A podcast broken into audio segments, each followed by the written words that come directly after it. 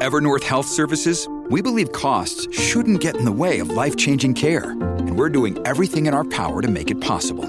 Behavioral health solutions that also keep your projections at their best? It's possible. Pharmacy benefits that benefit your bottom line? It's possible. Complex specialty care that cares about your ROI? It's possible. Because we're already doing it. All while saving businesses billions. That's Wonder made possible. Learn more at evernorth.com/wonder.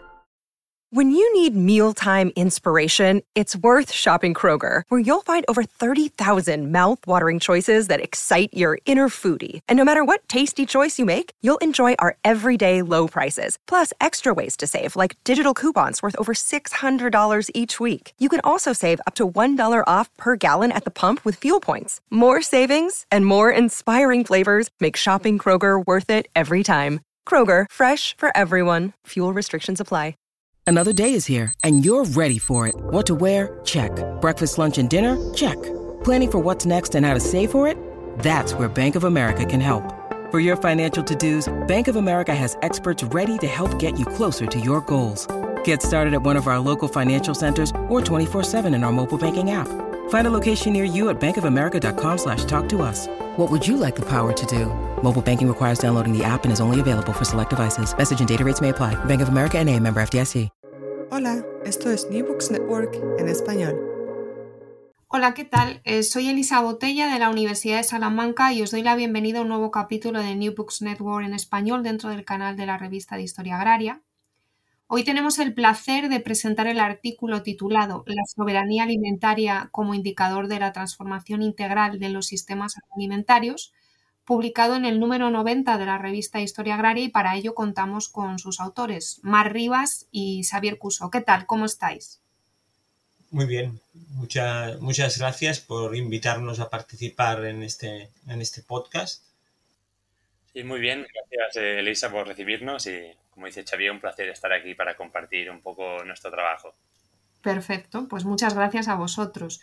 Vamos a pasar a presentar a, a los autores de este trabajo. En primer lugar, Marc Rivas López es profesor sustituto de la, de la Unidad de Historia Económica de la Universidad Autónoma de Barcelona. Sus principales líneas de investigación, como vamos a ver en este artículo, son los sistemas agroalimentarios, los regímenes alimentarios, la soberanía alimentaria, la sostenibilidad y los indicadores multidimensionales. Además tenemos a Xavier Cuso Segura, que es profesor agregado de la Unidad de Historia Económica de la Universidad Autónoma de Barcelona sus principales líneas de investigación son la alimentación y la transición nutricional, la evolución del estado nutricional y los niveles de vida de la población española y la sostenibilidad de los sistemas alimentarios y la soberanía alimentaria, como vamos a ver hoy eh, al conversar eh, sobre vuestro artículo. Bueno, el trabajo eh, que nos presentan Mark y Xavier elabora un modelo de evaluación multidimensional de las transformaciones de los sistemas agroalimentarios basado en el concepto de soberanía alimentaria. ¿Qué tiene de novedoso este sistema de evaluación? Aunque luego vamos a profundizar un poquito más en los ejes y en las diferentes dimensiones, pero ¿qué tiene de novedoso este sistema de evaluación en comparación a los modelos analíticos? Mark. Sí, bien, Elisa, como bien has comentado, este es un sistema de evaluación multidimensional. Esta perspectiva ya ha sido utilizada en ah, numerosos ah, estudios, pero esta nos es de, gran utilidad para integrar diferentes perspectivas del análisis de los sistemas agroalimentarios, como puede ser ah, las perspectivas de la historia alimentaria, del estudio de los balances energéticos de la agricultura, de la generación de valor en las diferentes fases de la cadena alimentaria, o la perspectiva de género. Digamos que esta visión multidimensional nos permite beber de todas estas aportaciones ya realizadas por, eh, por otros autores. Sin embargo, lo que es, digamos, la, la aportación eh, novedosa de este artículo es el, el, hecho de utilizar un concepto como la soberanía alimentaria como concepto referencial de donde obtenemos nuestros principales criterios de, de, de evaluación. De hecho, consideramos que cualquier sistema de evaluación parte de una previa definición de un conjunto de principios, incluso de valores, que son los que acaban por regir cuáles son los principales criterios de, evaluación de un, sistema de, evaluación. De este modo, la soberanía alimentaria nos permite ir más allá de los criterios de evaluación ah, clásicos, más puramente economicistas o basados en criterios como el crecimiento económico o la maximización de la utilidad, para centrarnos en otros criterios que para nosotros también son relevantes, como son la democracia, la sostenibilidad o la justicia social. A la vez, la soberanía alimentaria nos aporta digamos, una visión más, ah, más holística de los sistemas agroalimentarios, ah, yendo más allá o superando análisis que se, que se, caracterizan por su sectorialización, es decir, por tener en cuenta solamente algunas de las fases que conforman estos sistemas agroalimentarios y por lo tanto acaba realizando quizás análisis excesivamente parciales y a la vez nos permite digamos, incorporar algunos de los principios que, que como autores compartimos con el, con el, movimiento por la soberanía alimentaria, que van más allá de analizar a los outputs de estos sistemas, ya sea por la cantidad o calidad de los alimentos ofrecidos en los mercados o a la población, o por las externalidades, ya sean ambientales o sociales generados por estos sistemas, sino que también nos aporta a una perspectiva muy interesante que es la ligada al propio concepto de la soberanía, que es decir, nos permite analizar cuáles son los agentes que ostentan una mayor capacidad de toma de decisiones o, una, un mayor poder relativo a la, a la hora de negociar entre ellos y esto para nosotros es esencial para entender cómo se acaban configurando los sistemas agroalimentarios. Muchas gracias, Marc. Yo creo que, esto está ligado con mi segunda pregunta, que es precisamente cómo llegáis a seleccionar esos criterios de diagnóstico en base tanto a la literatura más académica sobre la soberanía alimentaria o esa literatura que viene desde los movimientos sociales a partir de ese concepto de la soberanía alimentaria. Me gustaría que profundizases un poquito más en ese proceso de selección que creo que es, que es muy complejo.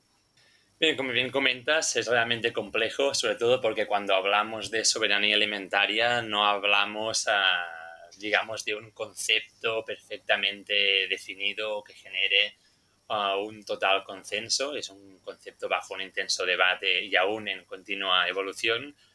Y más bien de lo que podemos hablar es de un conjunto de ah, movimientos sociales, eh, en, defensa, en defensa por un conjunto de principios o de un conjunto de autores que comparten unos principios en relación a cómo debemos organizar a estos eh, sistemas agroalimentarios. Lo que hemos hecho conjuntamente con, con Xavier es eh, realizar una intensa revisión bibliográfica de, de, estas aportaciones académicas, pero también de las comunicaciones procedentes de estos movimientos sociales para identificar cuáles son los principios que se encuentran más, más presentes en esta bibliografía o incluso aquellos que puedan generar un mayor consenso a pesar que, de que finalmente los criterios seleccionados digamos son únicamente achacables o responsabilidad de los autores de, de, este artículo.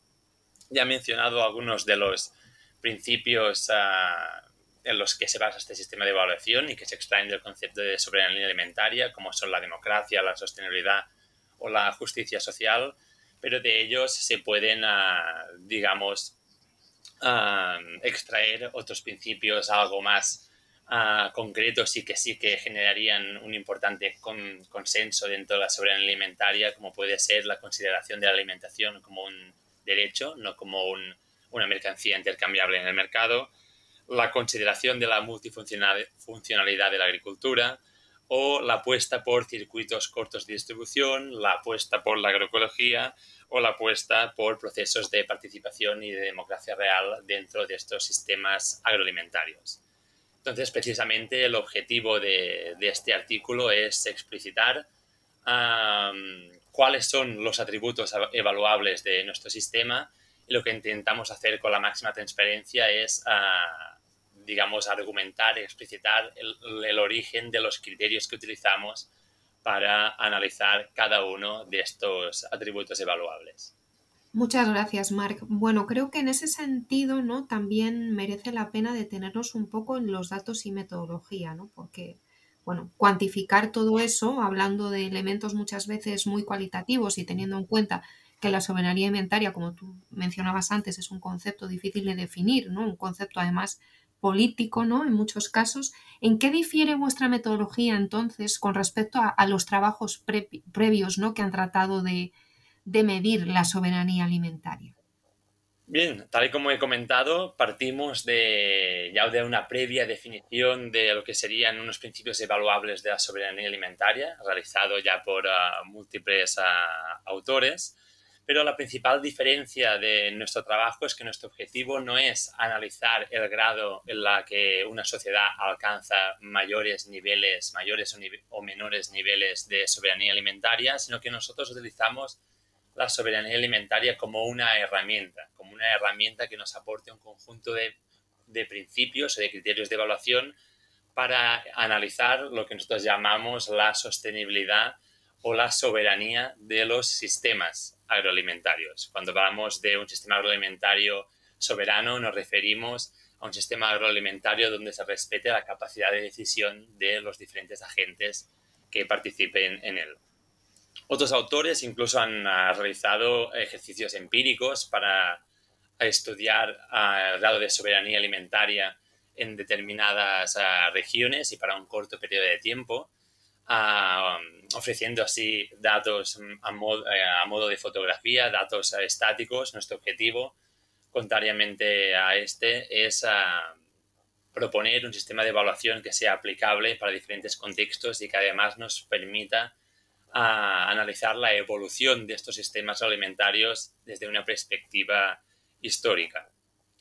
Ah, en base a la metodología utilizada para desarrollar este sistema de evaluación, ah, nos basamos también en diferentes eh, experiencias de investigación. Eh, para mencionar algunas de las más relevantes, me gustaría mencionar la metodología MESMIS, que es el marco para la evaluación de sistemas de manejo incorporando indicadores de sostenibilidad propuesta por, uh, por Masera. Uh, este marco, a pesar de que no comparte, uh, digamos, nuestro objetivo de análisis ni algunas de, de nuestras perspectivas, sí que no nos es útil precisamente para darnos un marco para la sistematización y desarrollo de un sistema de evaluación de un sistema complejo como es el, un sistema agroalimentario. También nos basamos en otros autores, me gustaría también mencionar la propuesta de Gonzalo Gamboa, que nos propone un sistema de, categorización para desarrollar sistemas de evaluación de sistemas ah, complejos. Y en base, digamos, a estas distintas experiencias, lo que hacemos ah, conjuntamente con Xavier es categorizar lo que llamamos a ah, un sistema agroalimentario sostenible y soberano. Este se categoriza en a partir de cinco grandes ejes que a su vez están divididos en diferentes ámbitos de estudio. Para cada uno de estos ámbitos de estudio se seleccionan diferentes atributos de evaluación y esta definición de atributos de evaluación ah, viene a ser la principal aportación de, nuestro trabajo al identificar cuáles son los atributos evaluables, ah, como ya he comentado, de un sistema sostenible y, soberano. En el trabajo, además, se proponen diferentes ah, indicadores ah, que podrían adaptarse dependiendo, dependiendo del caso de estudio que se pretende analizar, pero sí que se hace una propuesta ah, basándose en la representatividad de estos indicadores para evaluar cada uno de estos atributos y también teniendo en cuenta que sean indicadores que sean, digamos, construibles o calculables para el máximo número de países eh, posibles y para el periodo también más amplio posible. Así que a modo de resumen, la principal aportación o valor añadido de este trabajo es utilizar la soberanía, la soberanía alimentaria como herramienta, no como objetivo de análisis, y también desarrollar un sistema de evaluación aplicable a diferentes contextos y que nos permita realizar ejercicios comparativos. Muchas gracias, Marc. Creo que de hecho hay que destacar ¿no? ese trabajo clave que hacéis de, identificación y discusión de esos principios evaluables de un sistema agroalimentario sostenible y soberano y cómo esos principios, como muy bien explicabas ahora, se concretan en los 18 atributos del sistema de evaluación, los cuales se agrupan en 10 ámbitos de estudio y 5 ejes de los que bueno, vamos a hablar ahora un poquito con Xavier. Se proponen, por lo tanto, eh, indicadores para su medición y se justifica muy bien en el trabajo la idoneidad en base a su capacidad representativa y su potencial disponibilidad. Vamos a detenernos entonces, eh, Xavier, si te parece justificar brevemente estos cinco ejes empleados que bueno, voy a mencionar brevemente. El eje 1, derecho a una alimentación asequible y adecuada nutricional y culturalmente. El eje 2, sostenibilidad socioeconómica, eje 3, democratización de los sistemas agroalimentarios, eje 4, independencia, dependencia externa y eje 5, sostenibilidad medioambiental. Xavier, cuando quieras. Bien, gracias. Poco, poco tengo que añadir a la excelente introducción que ha realizado Marc y también la, bueno, las preguntas, las completas preguntas que, que, nos, has, que nos has planteado. ¿no? no eh, lo que hemos hecho básicamente como, bueno, lo que, en lo que concierne a, la pregunta planteada, hemos agrupado los distintos atributos y los indicadores y las múltiples formas que adoptan estos indicadores en cinco grandes ejes para facilitar este trabajo comparativo y analítico a largo tiempo para poder comparar estos cinco ejes, pues el primero de ellos hace referencia a un aspecto clave de todo el sistema agroalimentario, que es el asegurar una alimentación asequible, adecuada y nutricional y culturalmente para toda la población, superando eh, ampliamente el concepto tradicional de seguridad alimentaria que acompañaba a los sistemas agroalimentarios. El segundo, el segundo eje, pues eh, recogemos todo lo que hace referencia al, abordaje de la sostenibilidad socioeconómica que afecta a la población rural y en realidad toda la, toda la población que vive del, sistema agroalimentario, pero en particular a los productores, es en donde nos hemos centrado en, este, en estos trabajos, aunque se podría ampliar un poco esta, esta visión de la población afectada a, toda la, o sí, a toda la cadena agroalimentaria. El tercer, el tercer eje haría referencia pues, a lo que ya ha comentado Marc, ¿no? Es decir, el poder que tienen los distintos agentes que intervienen en los sistemas agroalimentarios y eh, en qué medida pues, las transformaciones de los sistemas agroalimentarios han socavado la democracia en estos sistemas, es decir, el equilibrio entre los distintos agentes que participan y en lo que recogería este eje básicamente a través de varios indicadores pues es cómo se ha ido perdiendo esta, esta, democracia, diríamos, esta igualdad en la, en la participación en perjuicio, diríamos, de los productores, los pequeños productores, de los pequeños transformadores y en beneficio de las grandes cadenas agroalimentarias.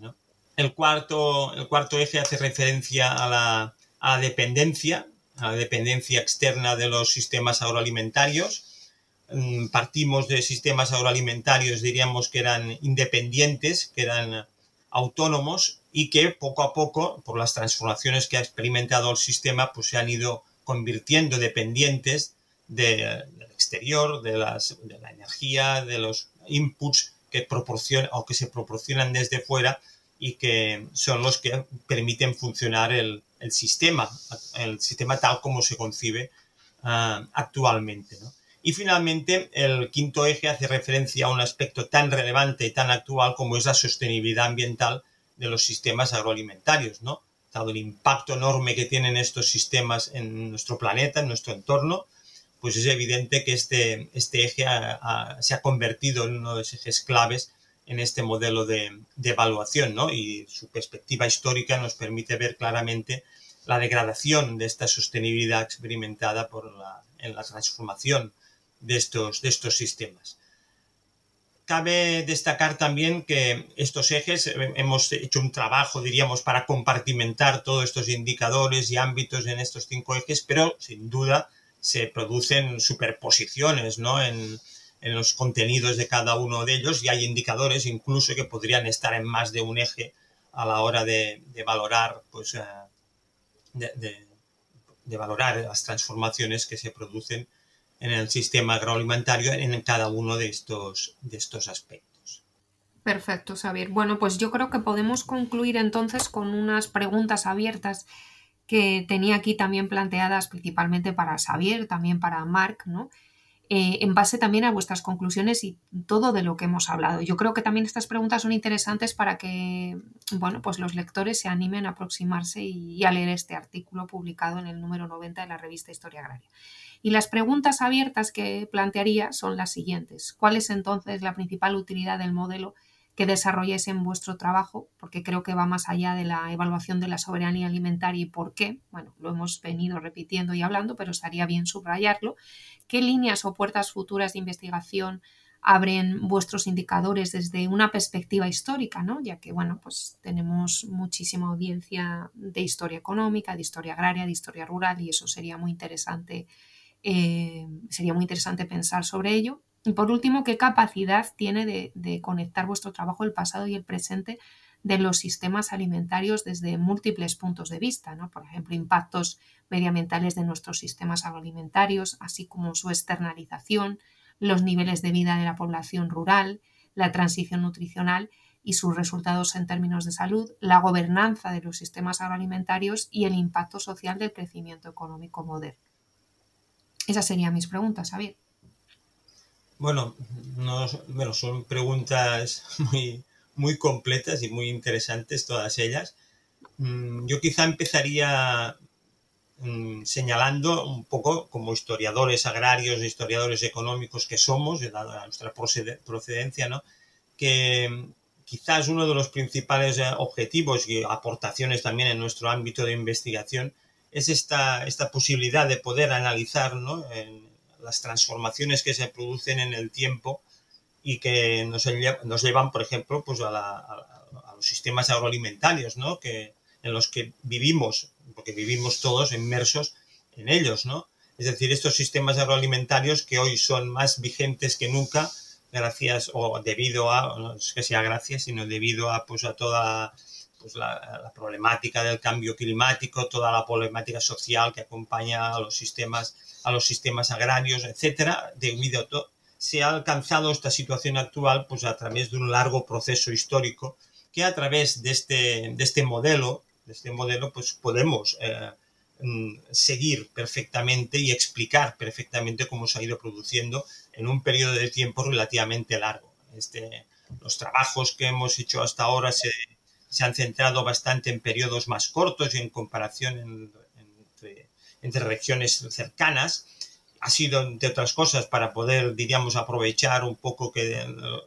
los indicadores disponibles eh, o que se han utilizado en esta primera modelización, pues están disponibles en todos estos casos y estos periodos analizados, pero no cabe duda que renunciando pues, a algunos de los indicadores en algunos momentos y utilizando otras alternativas, pues a largo plazo podemos hacer un estudio muy completo de las transformaciones de los sistemas agroalimentarios y qué nos ha llevado a esta situación, diríamos, de crisis de, estos, de esos sistemas en un, en un contexto de crisis climática global. Sí, como bien ha, ha, comentado Xavier, pues algunas de las preguntas que aún teníamos pendientes en la publicación de este artículo, pues ya las hemos podido ir solucionando, sobre todo las relacionadas con su aplicación práctica, ya dado que hemos podido dar pasos relevantes en, en este sentido. Entonces, sin duda, tenemos otros retos por delante, como sería, como bien comentaba Xavier, el de poder aplicar digamos, este sistema de evaluación a contextos donde la disponibilidad de datos pues, haga mucho más complicado este tipo de, de, análisis. Y en referencia a la posible aplicación para periodos, digamos, históricos más amplios, digamos, ir como más para hacia el pasado posible. Eso también plantea importantes retos, dado que, digamos, los principios y los criterios de evaluación que provienen de la soberanía alimentaria se basan, digamos, es un concepto históricamente contextualizado y que por lo tanto se plantea muchas de, preguntas que son relevantes en la actualidad o al menos desde inicios de los años 90, finales de los 80, que es cuando surge este concepto de soberanía alimentaria. Sin embargo, consideramos que, que estos principios o esta mirada también puede ser útil para analizar otros fenómenos que ocurridos en el pasado y que ya han sido analizados, pero que la mirada de la soberanía alimentaria nos podría contar no sé si historias alternativas, pero añadir, digamos, una mirada diferente a los análisis que se han realizado desde otras perspectivas o con, con otras, ah, con otras metodologías o con otras miradas.